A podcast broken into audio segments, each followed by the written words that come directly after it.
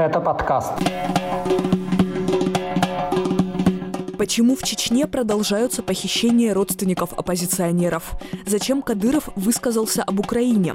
Из-за чего полицейские в Махачкале открыли стрельбу? И кто из чеченских чиновников покупает рекламу у Моргенштерна? Ответы на эти вопросы в 60-м выпуске подкаста «Кавказ Реалии» о главных событиях на Северном Кавказе за неделю. С вами снова я, Катя Филиппович. Привет! Привет! На минувшей неделе об исчезновении в Чечне около 40 своих родственников по отцовской и материнской линиям сообщил юрист Комитета против пыток Абубакар Янгулбаев. Северокавказский филиал организации, где работает Янгулбаев, помогает жертвам полицейского насилия. По словам Янгулбаева, похищения проходили в Грозном и в селе Гойты Урус-Мартановского района республики. Задержанных забрали неизвестные люди в черной форме, которые увезли их в отделы полиции. Помимо паспортов и телефонов, у родственников отняли также документы на недвижимость. Какие-либо официальные обвинения им не были предъявлены. Спустя несколько дней Янгулбаева задержали в Пятигорске. Его допросили о причастности к чеченскому оппозиционному движению «Адат». Сам факт задержания полицейские объяснили расследованием уголовного дела по статье об оправдании терроризма. Янгулбаев проходит по нему свидетелем. Другие детали пока неизвестны. Спустя несколько часов после задержания правозащитника отпустили. Сегодня сотрудниками э, Центра по противодействию экстремизму из Чеченской Республики и следователем из Следственного управления Следственного комитета по Чеченской Республике э, был проведен обыск в моей квартире на основании э, решения заводского районного суда города Грозный. В ходе обыска ничего запрещенного не нашли, квартира была чистой. Э, и после обыска мы проехали на допрос. Допрашивают в здание ЦП э, в Пятигорске.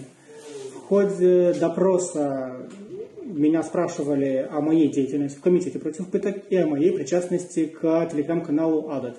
Я проходил в качестве свидетеля – но при этом мне сообщили, что на меня было сделано донесение о том, что я якобы а, модерирую, что ли, либо пишу для телеграм-канала вот все эти тексты. Естественно, это не так, и фактически это неправда. Я это отрицал, и кто за этим э, стоит, я не знаю. В ходе обыска у меня изъяли телефон и ноутбук. Их сказали вернуть только в 20-х числах января. Э, пока я нахожусь в статусе свидетеля по уголовному делу, а уголовное дело э, по статье 205 прим 2 это оправдание терроризма. И якобы вот в телеграм-канале Адат был э, какой-то пост, в котором оправдывается терроризм. Вот. Ну, естественно, этот пост, который мне предъявили и показали, я видел вообще впервые в жизни.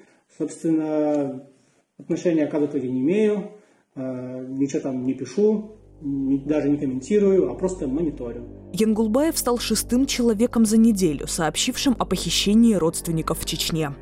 С 22 декабря стало известно об исчезновении и задержании родных оппозиционных блогеров Тумсо Абдурахманова, Хасана Халитова, Минкаила Мализаева, правозащитников Мансура Садулаева и Аслана Арцуева. Федеральные власти эту ситуацию до сих пор не прокомментировали. Зато о ней высказался глава Чечни Рамзан Кадыров. Глава российского региона косвенно признал задержание членов семей оппозиционных чеченских блогеров, однако отверг свою причастность к этому. По словам главы Чечни, за исчезновениями людей могут стоять тех, кого обидели его критики. После этой пресс-конференции к Кадырову с требованием отпустить похищенных родственников обратился оппозиционный блогер Тумсо Абдурахманов – он отверг обвинение, что якобы угрожал или некорректно высказывался о женщинах из семьи Кадырова. Блогер заявил, что сам глава Чечни нарушает не только законы, но и традиции, когда его люди похищают членов семей по материнской линии. В редакцию «Кавказ Реалии» поступали и другие сообщения о похищениях в Чечне родственников живущих за пределами России оппозиционных активистов, но подтвердить их пока не удалось. На прошлой неделе состоялась пресс-конференция президента России Владимира Путина.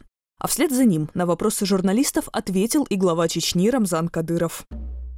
На этой пресс-конференции больше всего внимания Кадыров уделил критикам руководства Чечни из-за границы. Глава российского региона предположил, что в похищениях семей его оппонентов в Чечне мог быть заинтересован кто-то из тех, кого они, то есть блогеры, обидели.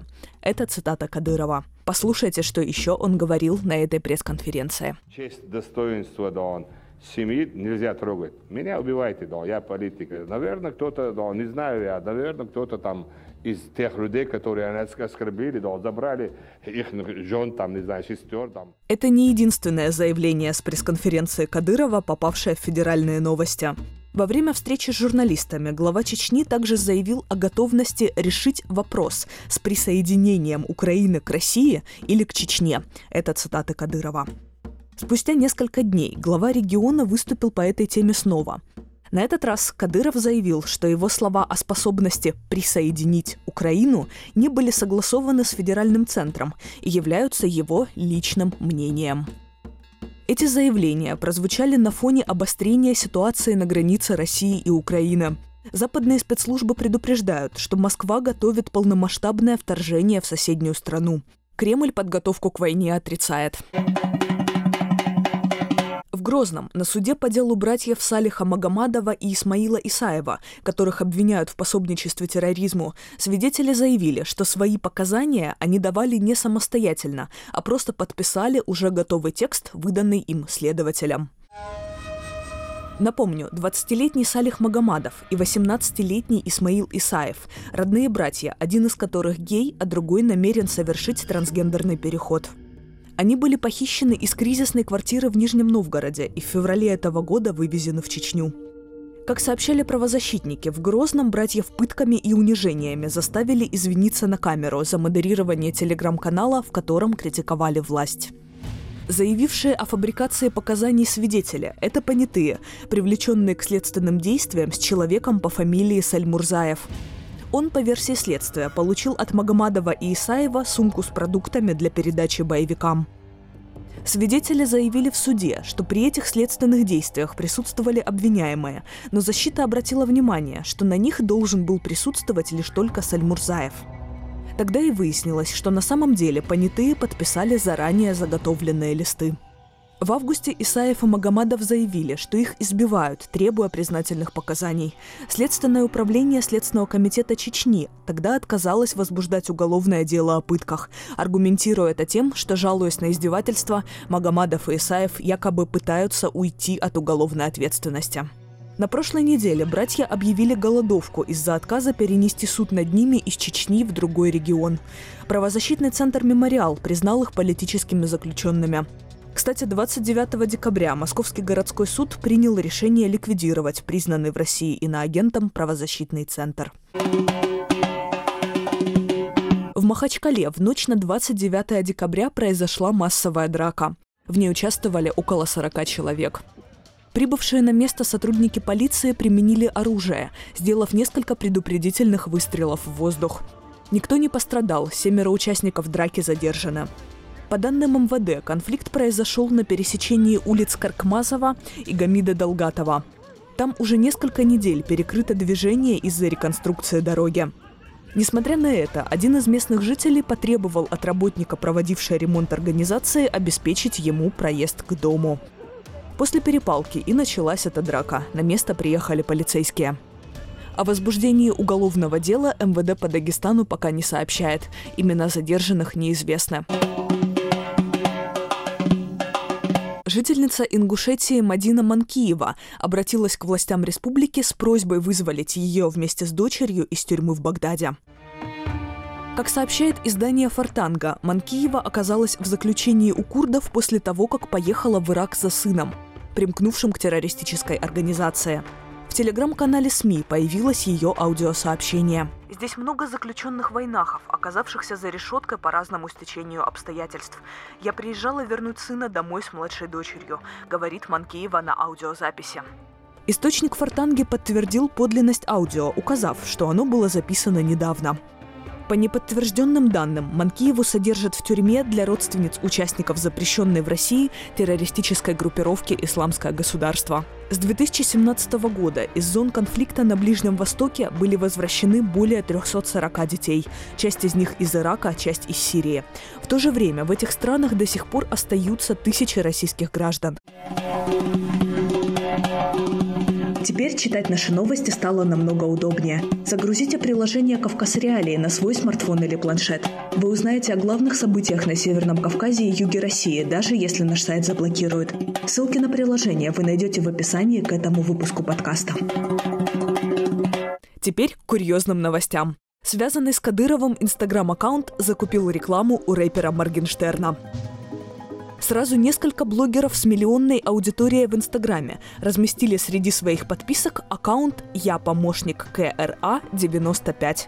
Эта страница некоторое время была среди подписок и у популярного исполнителя Моргенштерна. Формально аккаунт «Я помощник КРА-95» посвящен туризму в Чечне, но в действительности в нем публикуются фотографии и видео о жизни главы республики Рамзана Кадырова. Официальная страница Кадырова в Инстаграме была заблокирована из-за санкций США. Осенью 2020 года Моргенштерн заявил в интервью журналисту Юрию Дудю, что семья Кадыровых участвовала в конкурсе для накрутки подписчиков в соцсетях. Тогда за каждый продвигаемый аккаунт заплатили по 400 тысяч рублей. В Грозном эту информацию не комментировали. Это были главные новости Северного Кавказа за неделю. Подписывайтесь на нас там, где вы слушали этот выпуск, и оставляйте нам комментарии. Мы их все читаем. С вами была я, Катя Филиппович. Пока.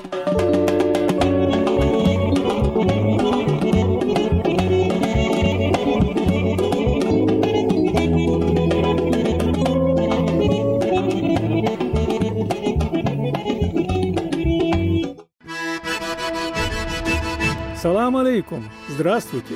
У микрофона Майрбек Вачигаев, и я представляю вашему вниманию подкаст «Хроника Кавказа».